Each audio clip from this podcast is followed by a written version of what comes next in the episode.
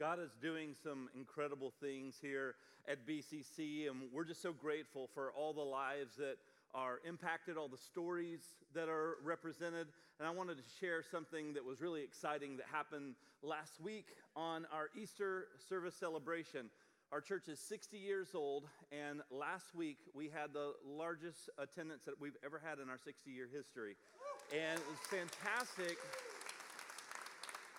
we had uh, 1,349 people in attendance um, last week, and it was fantastic to see that many people here in our building, in our, our space that uh, is new to us uh, over just the past few years here in our, our worship area. We had to uh, pull quite a few chairs in for the first service. And uh, for those of you who helped serve, who helped make that happen, for those of you who parked over at Fairway. For those of you who drove the golf carts, um, all of that stuff, man, uh, it, it, was just a great day. And then also, in addition to that 1,349 people that were in attendance, uh, we had 149 people tune in for the duration of our online service as well. So we don't know how many people that represents as well, because it could be multiple people watching one screen, but it was 149 people logging in. So, what that means, church, is that over 1,500 people last weekend heard the gospel of Jesus Christ. And that's the most important thing. And so it's just fantastic what God is doing here and what all God has brought us through. I mean, we've just, just I, I, this is what I've been telling people. What God is doing at BCC, it's nothing short of a miracle and just how God is moving in and through our church. So thank you so much for serving, for being faithful, for connecting, for just uh, being a part of what God is doing and what He's continuing to do. So maybe you're here today uh, as a result of your life being impacted or touched last week. Maybe you weren't as plugged in before, or maybe you had never even uh, visited before, and last week could have been your first week. And so I just want to say uh, thank you for continuing to come, support, and let's just keep moving forward with God wants us to do. Amen, church? Amen. So everybody has a story. All those lives last week, all the lives here today, everyone that's in our children's ministry, everyone that's watching online, every one of us has a story, and every story matters, and every story is different. You see, although some of our experiences may be the same, ultimately our stories are very different. And here's the beautiful thing about this idea of church is that church is this encompassing idea of diversity and unity at the same time. It's very diverse in its representation because you have people who are different ages, people different backgrounds, people of different socioeconomic uh, brackets and statuses, and people of different ethnicities, people of different races, people of all sorts of different uh, experiences, stories who have all come together for one united purpose. And I believe that's what the church should be. Should be this collection. We shouldn't all look the same. Amen? We shouldn't all have the same exact background story, all this stuff.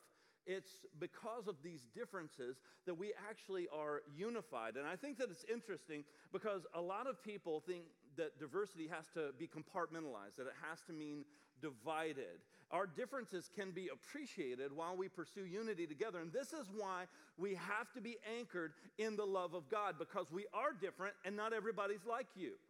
Not everybody's home operates the way your home operates. Not everyone uh, chooses to make decisions the way you make decisions.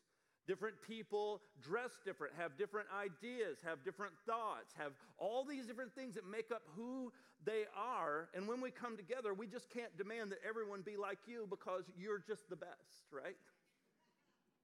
We have to learn to appreciate those differences of one another, but focus on the things that bring us together. I can appreciate the differences, I can respect the differences, but the most important thing is what brings us together, what actually gives us this common union. We just celebrated communion just a little while earlier. That word, compound word, common union, what brings us together that we actually have in common, that unifies us, that brings us in union together, is not what you like to do with your Sunday afternoon. It's not the toppings you like on your pizza. It's not um, the amount of money that you have. It's not um, what, uh, who you voted for. That's not what brings us together. The world actually likes to highlight and accentuate all of our differences. And the world wants to say, well, your differences mean that you need to be over here and over here. And the church says, no, we want actually our differences to be appreciated because the more important thing, the overarching thing, is what brings us together. And it's not our differences, it's this one fact. And this is what unifies the church, is that we have trusted solely in Jesus Christ as our hope for our life here and our life beyond our experiences here. That He is that red thread that is woven through all of the stories of the people that belong to the body of Christ. And He is changing us and He is growing us and causing us to align more to His values and the way He wants us to be, not necessarily us have to submit to each other's preferences or experiences or thoughts of what things should be. But instead, the Word of God brings us together. Jesus brings us together. His blood unifies us. What He's done for us on the cross through His death, through His burial, and through His resurrection that we celebrated last week, that's what brings us together and unifies us. But because of our experiences are all different, how can we come together? How can we connect if we are so different. Let's go over to the book of Acts, Acts chapter 2. It's a very familiar story. If you've attended BCC very long, you've probably heard this text. Acts chapter 2, just to give you a little bit of setup here. This is during the festival of the Feast of Weeks and on the day of Pentecost. This is a festival that would always happen every year around the same time, and then they're on the day of Pentecost, which is one of the designated days of the Feast of Weeks. And so here they are, and they are celebrating this day.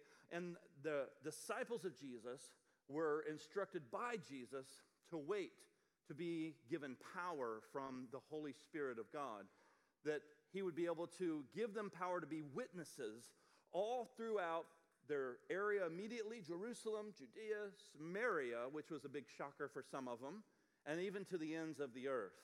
And so he's saying, You guys are going to be empowered by the Holy Spirit to be able to do these things. And so he says, Just wait. And so the disciples are waiting on this day of Pentecost, and they're in this upper room. They're just praying and they're waiting, and they know that there's this promise. And then the Holy Spirit falls, and they begin to speak, scripture says, in other languages and the Spirit gave them utterance to speak in languages that they hadn't learned before. It wasn't like, you know, they had Rosetta Stone or Babbel and they had been practicing for this festival because this festival, festival brought in people from all over the region who spoke all sorts of different languages. And here Jesus has just risen from the grave, he's ascended into heaven, and the disciples are able to speak, and they're glorifying God, and they're speaking in languages they didn't know. And people who are passing by are hearing this roar of all of these languages, and they're wondering, what on earth is going on? Aren't these guys? just Galileans, these guys, they're, they're not educated guys. And one guy suggested in the scripture, well, they must be drunk. Well, I don't know if you know this or not. When you're drunk, you don't get smarter. You don't, you don't learn like another language when you're drunk. All of a sudden, man, I scored terrible on my ACTs, but boy, man, that alcohol, man, that helped me. I scored a perfect score on my ACTs. And Peter says, No, no, no, these guys aren't drunk as you suppose. Actually, he says what they're doing was prophesied by Joel. So this is a, a hundreds of years old prophecy from Joel chapter 2, talking about that when the Spirit would be poured out, that they would be prophesying, that they would speak, and, and all these different things are happening. And he quotes that. And people are blown away because they're hearing the gospel in their native tongue, in their own language. And that's also significant of the fact that, that that's the, the Spirit of God affirming that the gospel is not just for the Jews, but it's for all people of all languages. And so that's a big part of why the Spirit fell that day in that way. And you know that it was fruitful because when Peter gets up and starts explaining it and talking about it, the end result was 3,000 people got saved in that moment. 3,000 people. So you're not talking about just this group of people in this upper room and maybe five people heard it. No, no, no. This drew a crowd. And then Peter, beginning to share, drew a crowd. And God used all of this and worked through it in a supernatural way to advance the kingdom. And then, man, that just started this incredible thing of this birthing of what we call the church. Because it wasn't about them building a building because they didn't put a committee together and a subcommittee and start, you know, voting on what color are we going to make the carpet of our new building and what color are we going to paint the walls and, you know, let's acquire some property. That, that, that's not the church. That's just where the church gathers. You see, they understood from day one that this church was not just a, it wasn't a building because they were meeting in homes. They were meeting wherever they could. As they began to endure persecution, they began to meet even in secret, in graveyards and in homes. When I went to Israel, I got to go into Capernaum where Peter lived, and there's a place that they have confirmed is Peter's house, and we got to go and visit Peter's house. And there is the original walls around Peter's house, and then Peter did some expansion. He did some DIY, I imagine. And uh, he expanded his home because there's a newer wall outside of the original wall. And they believe the reason that Peter expanded his house and had to make it bigger was because the church was gathering in his home and he needed more room because of the church gathering in his house. Isn't that cool? I mean, you see that this began to happen where they're meeting in homes and all over. And this was this explosion of the church. And after those 3,000 people come to Christ, come to faith in Jesus, this was the next thing that the writer of Acts, Luke, he describes happened in Acts 2 and verse 42. It says this And they devoted themselves to the apostles' teaching and the fellowship, and to the breaking of bread and the prayers. And awe came upon every soul, and many wonders and signs were being done through the apostles, and all who believed were together and had all things in common. Check this out. They were selling their possessions and belongings and they were distributing the proceeds to all as any had need. And day by day, attending the temple together, breaking bread in their homes, they received their food with glad and generous hearts, praising God and having favor with all the people. And the Lord added to their number day by day those who were being saved. That's just an incredible kind of next step of what happened. And here's the thing no one told them this is what you're supposed to do next. This is the natural overflow of people getting saved and them being transformed by the love of God, being transformed by the power of God. All these people who had all of these different backgrounds, and now it's not just Jews getting saved, it's Greek people getting saved, people from different regions. People from regions that, man, we, we really didn't connect before. We didn't have anything in common. People of all different ages. We didn't have anything in common. Now all of a sudden we have something in common. And it's not just the ethnicity that we share, because that's even different at this stage. It's not just our race that we share, because that's even different at this stage. You have all these people who heard the gospel in all these different languages. We don't even all speak the same language. So even the language wasn't the same. But yet something brought them all together. Something caused them to love each other in a supernatural, radical way where they began to do some crazy stuff that they hadn't done before. They said, You know what? The stuff I have, it doesn't matter because I have someone that's now my brother or my sister and they have a need, so I'll sell my stuff so that I can make sure they have what they need because I don't want anyone that I'm in community with, that I have this common union of Christ with, I don't want anyone to be struggling. I want to make sure that my brothers and sisters, my new brothers and sisters that I just met, that I have nothing in common with except for Christ, that they're taken care of. And so my stuff doesn't even matter. The stuff that I used to like keep, the stuff that I used to like hoard, now I go, no, no, no, it doesn't even matter because one of my brothers or my sisters has need. And so I'll sell my possessions. I'll make sure everybody is taken care of. This is the behavior that they were exhibiting. And then all of a sudden, you see them gathering in each other's homes. They're inviting each other over for lunch. Hey, come, let's have a meal together. And they're getting to know each other and they're listening to each other's stories and their experience of how they have come to Christ and they're sharing the scriptures together and they're going and listening to the apostles teach about Jesus and explain their, the, the, the scriptures. And, and I bet they're sitting around even hearing some of the stories about what Jesus did Maybe you're hanging out with Peter, and Peter recounts the story of when he walked on water and then he fell and he began to sink because he got scared and started looking at the storm, and you're just like glued. You know, to this story that Peter's telling. Or maybe you're over at like James' house and, and, and you're listening to James teach, and he's talking about the day that this kid came, and there were like 5,000 people there, and James is like, it was crazy, man. Like everybody was hungry. Like you could hear like this massive stomach rumble of the 5,000 people, and that wasn't even counting the women and the kids. So, so there was just so many thousands of people there, and nobody had food. Like we were so glued into what Jesus had to say. Nobody even thought about food except this kid's mom packed him a lunch. And it wasn't even like a great lunch. It was just like a few loaves and a couple of fish. And Jesus said, Bring it here. And we're like, That's all we got. And everybody ate. And there was like baskets of this stuff left over. They're sharing these stories and they're hearing this. And they're like, Wow, you're telling us what Jesus did, what he taught.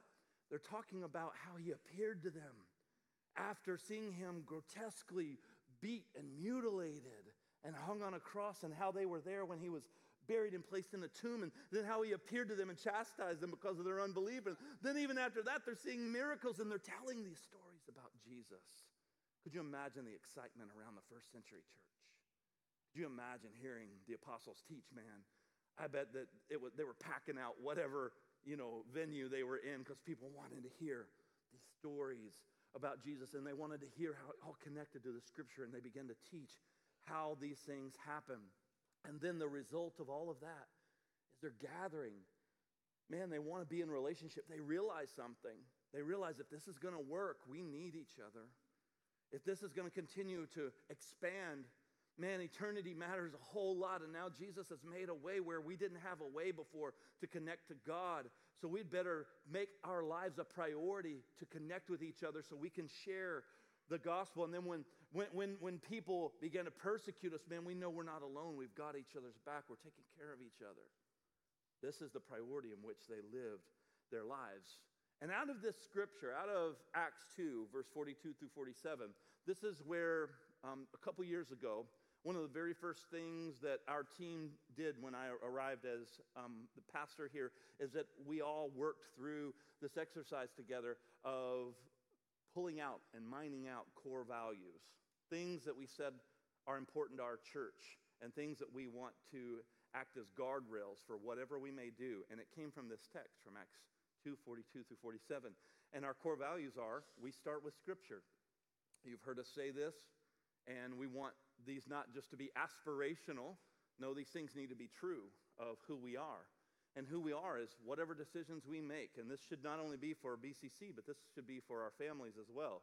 Is that we make decisions starting with Scripture. We want to let Scripture be the foundation. Amen? And so, what we do, the way that we move forward, we always start with Scripture. And that's why we start with Scripture here at BCC. Second thing is that relationships are our priority. And you see that in Acts 2 42 through 47 where those connections, those relationships, man, they are our priority because we know Jesus in the Great Commission, he called us to be disciple makers, right? He said, Go into all the world and make disciples. And we know that discipleship happens best in the context of relationship. It's not just in a classroom setting, no, it's in relationship where we can actually do life together, walk through things together, through the highs and lows of life. And it's not just a transactional uh, giving of information where you just give and receive information. No, it's where you actually bear one another's burdens, as Scripture says. It's where we celebrate together, where we walk through things together, where we pursue unity together. And that's in the context of relationship, where we really go deep in discipleship. The next one is generosity is our lifestyle. And we see that it's not just something we do. I don't, I'm not a person who just does kind and generous acts. And that can be with my time or my resources that I am generous. I live open handedly and not close handedly. Someone who lives close handed is someone who's only concerned about what I can hold on to, and they're living in fear because they're afraid of what they're going to lose. Someone who lives open handedly says, Everything I have belongs to the Lord. That includes my time and my resources. And so, Lord, it's all yours. And so, how can I best honor you with what you have entrusted me with as a steward what you've given me. How can I best honor you? And the best way to honor him is to live with an open hand, just like the people did in the book of Acts after they were transformed by the gospel. The next thing is devotion is our identity, where we are deeply devoted. Our identity comes from our devotion to Christ. So, what that means is the more that I'm devoted to Christ, And the deeper that goes, man, the more my identity is going to be reflective of Christ in me, the hope of glory. And then transformation is our pursuit. That we're still pursuing growing together, that we're sharpening one another as iron sharpens iron, that we're encouraging one another, that we're spurring one another on to good works, and that we realize none of us have arrived, right? If you are still sucking air, that means you got some work to do, baby.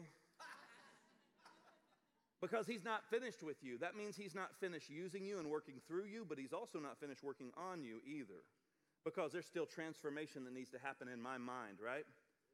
There's still ways of thinking that are poor patterns of thinking that need to be renewed by the word because I don't know it all and neither do you, right? That's why we always should have a posture of humility no matter how much knowledge we've gained. Because we're saying, Lord, how can you continue to transform my heart? Because I'm moving and I'm growing. And the more of my life that is surrendered to living according to the scripture, the more I'm submitted to Him, the more I'm trusting Him, the more peace I walk in, the more joy I walk in, and the more my life reflects Jesus, and people see less of me and more of Him. And that's that transformation that we're all growing in. And we help each other do that. We have to have that community because this isn't a solo sport where we're competing to see who could be the most spiritual. Some people look at Christianity that way. And if you are, you have to repent of that because that is not God honoring.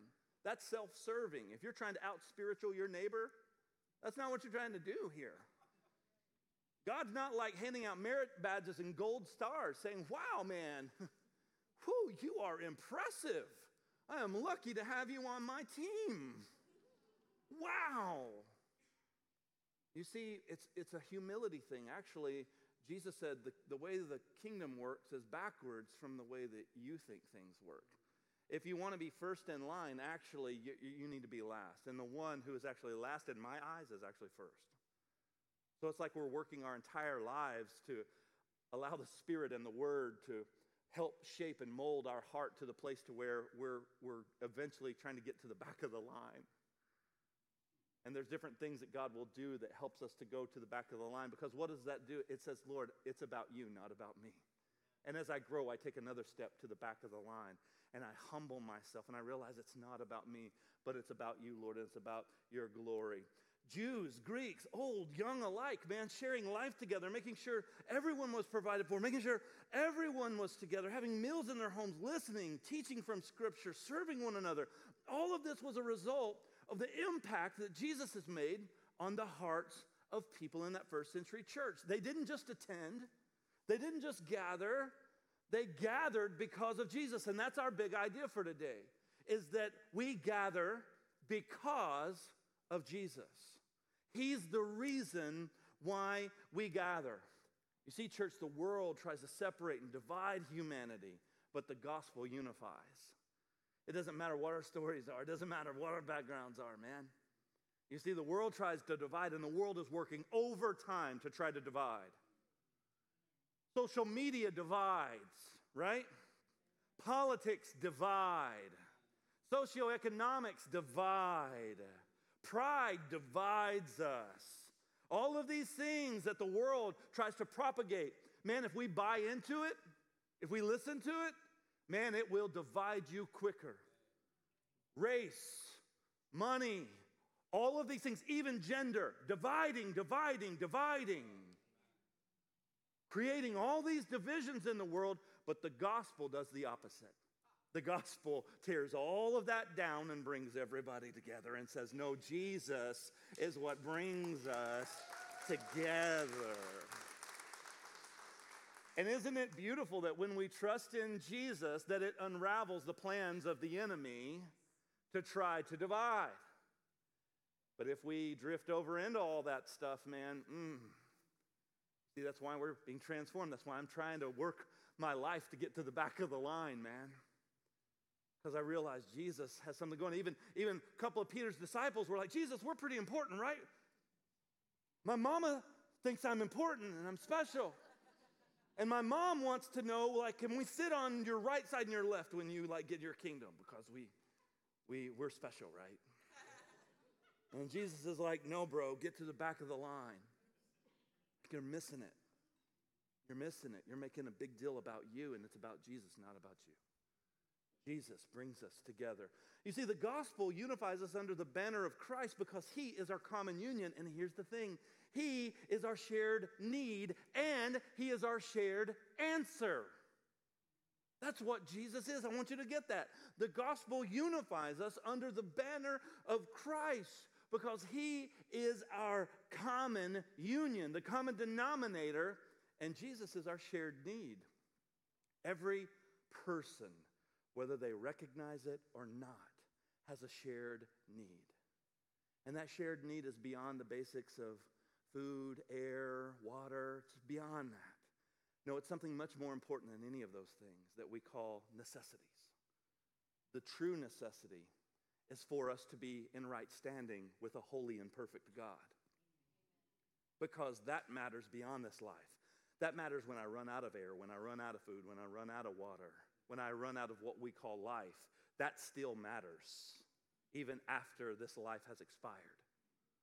And if I realize that and I trust that the only way I can be right in the eyes of God is through what Jesus has done through me and what he has done for me and in me. And if I trust in that, that is the only thing that can place me in right standing with God, not my good works, not me trusting in the fact that, well, I'm a good person. I've never done this, this, this, and this.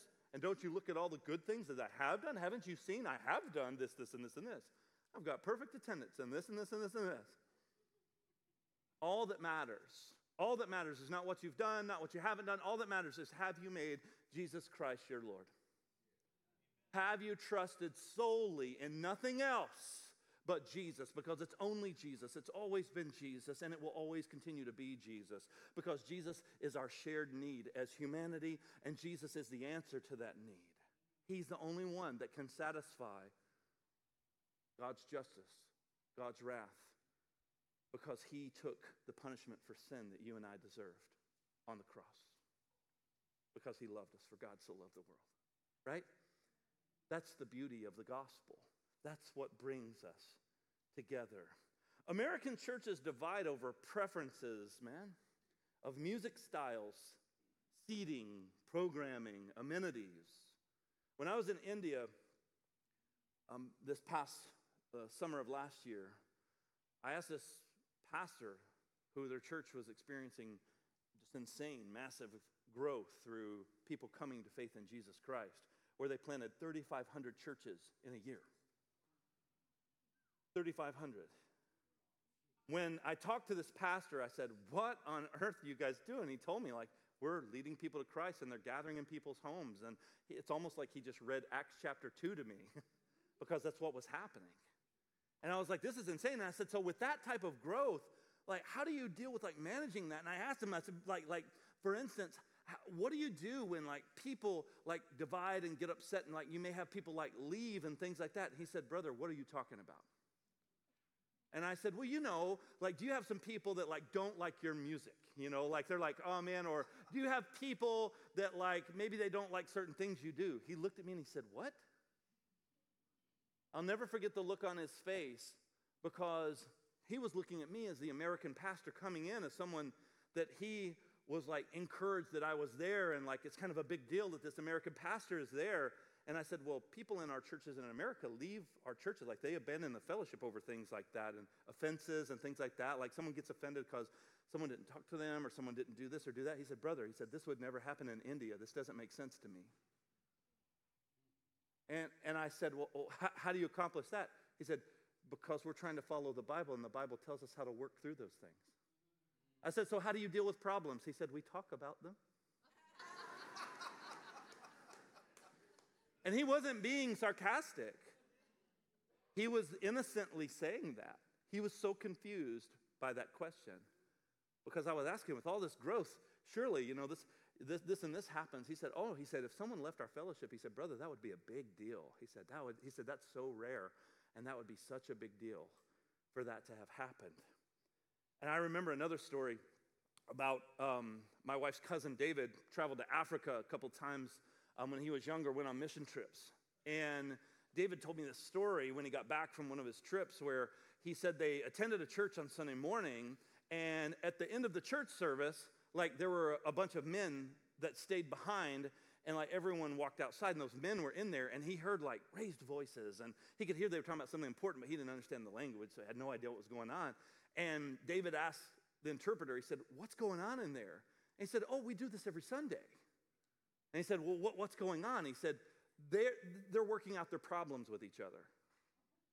He said, What? He said, Oh, yeah. He said, we, we have a commitment not to leave our fellowship and our gathering until everyone's in unity. So we actually stay behind, and if someone has a problem, they stay behind and we work it out before we go back to our homes and our respected villages. And I'm going, wow, I think some of these churches overseas have figured out some things that we in America have not. Because they understand something, they're pursuing unity. They understand that what brings them together, Jesus Christ, is more important than what divides them. And they actually take Jesus seriously when he says Matthew 18 and he begins to walk through steps of this idea of, of forgiveness, reconciliation, and mediating those things. And it's a beautiful picture of that. And these people, when they read it, they say, We just believe it and we obey it. Because the natural overflow of the love of God, man, it transforms our priorities. And it's really the fruit, amen, church? It's the evidence of God's Spirit that is alive in us. That's what it is. It's over in 1 John chapter 3. This is the last scripture I'll read this morning. I hope this is helping us. 1 John chapter 3. The words of John chapter 3, verse 11. Let's read a few verses here. What does John say to the church? He says, For this is the message that you have heard from the beginning that we should love one another. We should not be like Cain, who was of the evil one and murdered his brother. And why did he murder him? Because his own deeds were evil and his brother's righteous? Do not be surprised, brother, that the world hates you. We know that we have passed out of death into life because we love the brothers. Whoever does not love abides in death, and everyone who hates his brother is a murderer. And you know that no murderer has eternal, eternal life abiding in him. By this we know that he laid down his life for us, and we ought to lay down our lives for the brothers. But if anyone has the world's goods and see his brother in need, yet closes his heart against him, how does God's love abide in him? Little children, let us not love in word or talk, but in deed and in truth. That'll preach right there. That'll be next week, maybe. By this we shall know that we are of the truth. This is what he says. He says, This is the evidence. This is how you know. You want to know if you're a Christian? It's not where you park your car on Sunday. It's not the amount of religious jewelry you own or how many cross tattoos you have. it's not how big your Bible is. It's not how many scriptures you've memorized. He says this He says, This is how we know that we are of the truth, and we reassure, uh, our heart before Him. For when our heart condemns us, God is greater than our heart. He knows everything. and I love that because people say, well, God knows my heart when we do something that we're trying to, you know, excuse, and we say it like it's a good thing, like that's like a safe thing, you know. Well, you don't know my heart. God knows my heart. Yes, yes, He does. Beloved, if our heart does not condemn us, we have confidence before God, and whatever we ask, we receive from Him because we keep His commandments and we do what pleases Him. And this is His commandment that we believe in the name of His Son, Jesus Christ, and that we love one another, just as he has commanded us. Whoever keeps his commandments abides in God, and God in him. And by this we know that he abides in us by the Spirit whom he has given us. This is how we know. He said, Believe in Jesus and love each other. That's what you're supposed to do. And this is evidence the evidence of God's Spirit alive in us. This is how we love one another. This is how we do it. And so I want to remind you of our prayer focuses for 2023. We're actually asking God to do this, right? We're praying that God would help us to walk in unity. And so we've been asking Him, like, Lord, help us to have a greater spirit of unity on, with vision, with mission. Let us have so much of the love of God in us. We've been praying this all year long that we would ask God to set a guard over our heart and over our mouth that we wouldn't speak negativity, we wouldn't speak divisive words and words of gossip or slander or complaining and murmuring, but that we would speak things that are out of the abundance of our heart of what God has done and what God's putting in us. and that we seek unity, man, that that's important in our vision and our mission, that we're having that focus and that priority on the next generation and on impacting eternity beyond our lifetime, that we're praying and asking God to do these things, that we're asking God to give us a greater spirit of humility, and that we repent when necessary, and that we recognize these things in our heart. And I want you to remember these things as we pray through these things and we continue to pray through these things. Because God is doing something innocent through us that, man, I, let me tell you something. What God is doing here at BCC, not just on Sunday morning, that's great. Easter is great, all that stuff. Good Friday, Monday, Thursday. It was awesome. It's great. But I'm talking about the stories of how God is impacting lives, not only on Sunday, but throughout the week. Amen? The stuff that's happening, man, it's special. And this is what I've been telling people. People are like, well, what are you doing? You know, the same thing we were doing last year, you know? like, we're not imploring or employing some, some new strategy we didn't like go to some conference and get pumped up and are trying some new fad, you know. the, uh, you know, it's, it's we're just staying consistent doing the things God has called us to do, and we're preaching unity, and we're becoming an obedience-based discipleship church that actually takes the word seriously. And when we hear something, we want to put it into practice and be doers of the word, not just hearers deceiving ourselves, right? You see, this is what we're doing and what's happening. And I've been telling people this it's nothing short of a miracle what God is doing in the lives and in the hearts of people at BCC. And for that to continue, man, I'm not, I'm not foolish. I've been in ministry for 23 years. And in my time, I've seen the enemy sneak in to people's hearts, whisper lies in their ears. I've heard the, I've, I've, I've seen the enemy take people and, and, and offenses and they, they, they get roots in their heart, man, and, it, and, and they, they become hard. And I've seen that happen. And, and if you've been around church for longer than probably five minutes, you've seen some of those things too. And it's, and it's not very attractive to a watching world that when we become the beacon preaching hope, that they have to see it, not just hear it. Amen?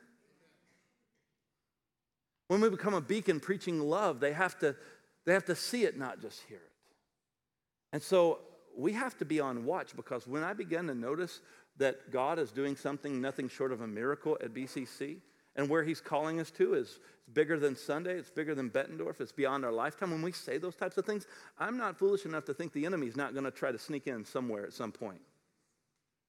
And so, what do we have to do? We have to be on guard, we have to be on watch, we have to be pursuing unity, we have to guard our own hearts, guard our own mouths, guard our own minds. We have to seek to actually be doers of the word, man. We have to help sharpen and encourage and strengthen one another. And so here's what we're going to do during this series. And you're like, what on earth is this follow up series to Easter Sunday called Sunday Lunch? It doesn't even make sense. Well, here's the practical challenge for us, not only today at the end of this message, but for this entire series. Get ready, baby, because here we go. Listen, the reason this series is called Sunday Lunch is because here's the challenge. Every single week, we want you to go to lunch with someone you don't know or don't know very well. All right? And so, your task today is to take this message of love, unity, pursuing unity. We gather because of Jesus, taking all those ideas and you connecting. Whether you go to a restaurant, maybe you invite someone, maybe it's not lunch, maybe it's coffee, Maybe you already had plans today, maybe you do it tomorrow, or maybe you think about even doing something next week or during this week. But your, your challenge, your mission, if you choose to accept it, right? and I hope you do choose to accept it because how, how beautiful will this be if this body of believers makes a decision to connect in such a beautiful way where we can take something simple as lunch and, and you don't have to buy you guys can go dutch just say that like if that's don't be weird about it okay but if you have the means and the resources and you can, then offer to buy someone's lunch. Find someone that maybe you're just getting to know or someone you don't even know. What if you just had the courage and the boldness and said, I don't know you. Do you want to go to lunch today? How rad would that be? How awesome would that be? How cool would that be for the body of Christ to love each other that well? You never know what God will do when you just sit and listen to someone's story. And here's what I want you to do, okay? I don't want you to just go to lunch and just eat and be weird. Like, I'm doing it, Pastor. That's going to have the opposite effect. Here's what I want you to do I want you to get to know their story because remember what I said when we opened up? Everybody's got a story. Every one of us have a story. And here's what I want you to do ask them how they came to Christ. Or ask them, how's God working in your heart right now? Just and talk about the message even. Talk about the things that we've all shared together here as we've gathered. Talk about those things. Maybe some of you could even take the weekly study guides that Pastor Evan writes and puts together. You can take those and you can get those off of the, the Bible app, the YouVersion app. And maybe you could even have some good talking points there. Hey, just want to go through this with you and just talk about the scriptures with you. Or just talk about what, how did that impact you today? What do you, what do you think about this idea of gathering because of Jesus and how's the gospel impacted you? Ask them how maybe they got connected to BCC. Tell me about you. Tell me about your situation, your family. Like, how, how'd you even find BCC? How long have you been a part of the church? And what are some things that, you know, God's done in your heart during that time?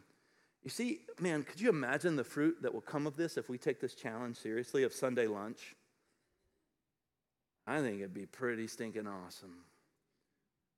When, when um, I was sitting with the, the pastors uh, last fall, fall of 22, we began to put the um, sermon map together. And I, I, I, have the team come together and we kind of map out the whole year. And then I take all of our ideas and suggestions and I pray over it. And then I kind of withdraw and I put together like the series and kind of the different message ideas and things like that. And that's kind of how we do this. And we do it for the whole year. And that's how we do sermon planning at BCC. I've been doing it that way for years. And um, I, I forget the conversation, how it led to it, but this idea of this Sunday lunch thing popped up. And we all got really excited about it because we thought, man, how beautiful would this be if right after Easter, right after hearing the gospel, right after there even possibly being newer people here because of that, what if our church just loved on people so well and we got connected and decided to go deeper in relationship with each other and be that Acts 2 42 through 47 church? See, these were the principles that BCC was founded on 60 years ago. Because as Bettendorf Christian Church, when they founded, what they said is they want to be a church that believes in the Bible and that lives the Bible out. If you want to live the Bible out, they said we look at Acts as a, as a model, and we want to still be that same church. Amen? That's still what we're pursuing. That's still who we want to grow, and that's still who we want to be. And it comes through why we gather together. And getting uncomfortable some of you are nervous and you're like, I'm not going to do that. That makes me uncomfortable. that's how you sound in my head if that's you. then that means I'm talking to you. Today is a day for you to take another step towards the back of the line. Remember, the first are last and the last should be first. I want to take a step of humility and say, okay, I'm going to make myself uncomfortable. And I want to connect with someone for Sunday lunch because we'll be more unified and we'll learn some things along the way too. Not asking for you to be a, that person's best friend or whatever the case may be, but I want us to let the love of God to cause us to stretch out, to take action that will cause us to connect like the early church did, like Jesus told us to. And because of Jesus, because it's Jesus who unites us. So, Father, help us do this today. Help us to be a church that loves you and loves others so well that that love of God that has been shed abroad in our heart by Jesus Christ will cause us to move beyond what's comfortable, that will cause us to move beyond ourselves, that will cause us to live in such a radical way that it not only transforms us, but that we build bridges to connect with each other, that we're able to connect in real, authentic ways, that we're able to love each other, know one another. It doesn't matter, God, if everyone here knows everyone, but Lord, let everyone be seen by someone. Let everyone be loved and connected to by someone. And may you use this series and this time of us making this type of a commitment for your glory, Lord. And maybe even people get saved out of this. Maybe lives are transformed out of this. Maybe new relationships are built. Someone has, has an aha moment through a conversation, or someone just that was on the verge, Lord, of, of disconnecting feels loved and seen. And Lord, I pray you would just work in and through this and work in every heart and every life And Father, if there's someone here that does not know you today, may they receive Christ as their Savior. May they reach out in faith and receive that love of God.